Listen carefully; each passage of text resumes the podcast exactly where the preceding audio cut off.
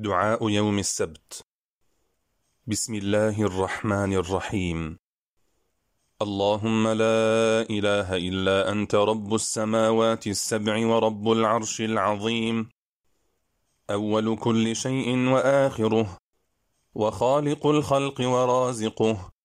فاطر السماوات والأرض جاعل الملائكة رسلا أولي أجنحة مثنى وثلاث ورباع.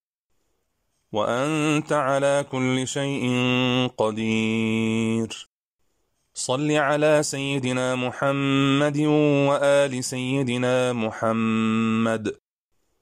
اللهم إني أدعوك وأعوذ بك من الفقر وتشتت الأمر ومن شر ما يحدث في الليل والنهار. اللهم اجعلني من عتقائك وطلقائك من النار.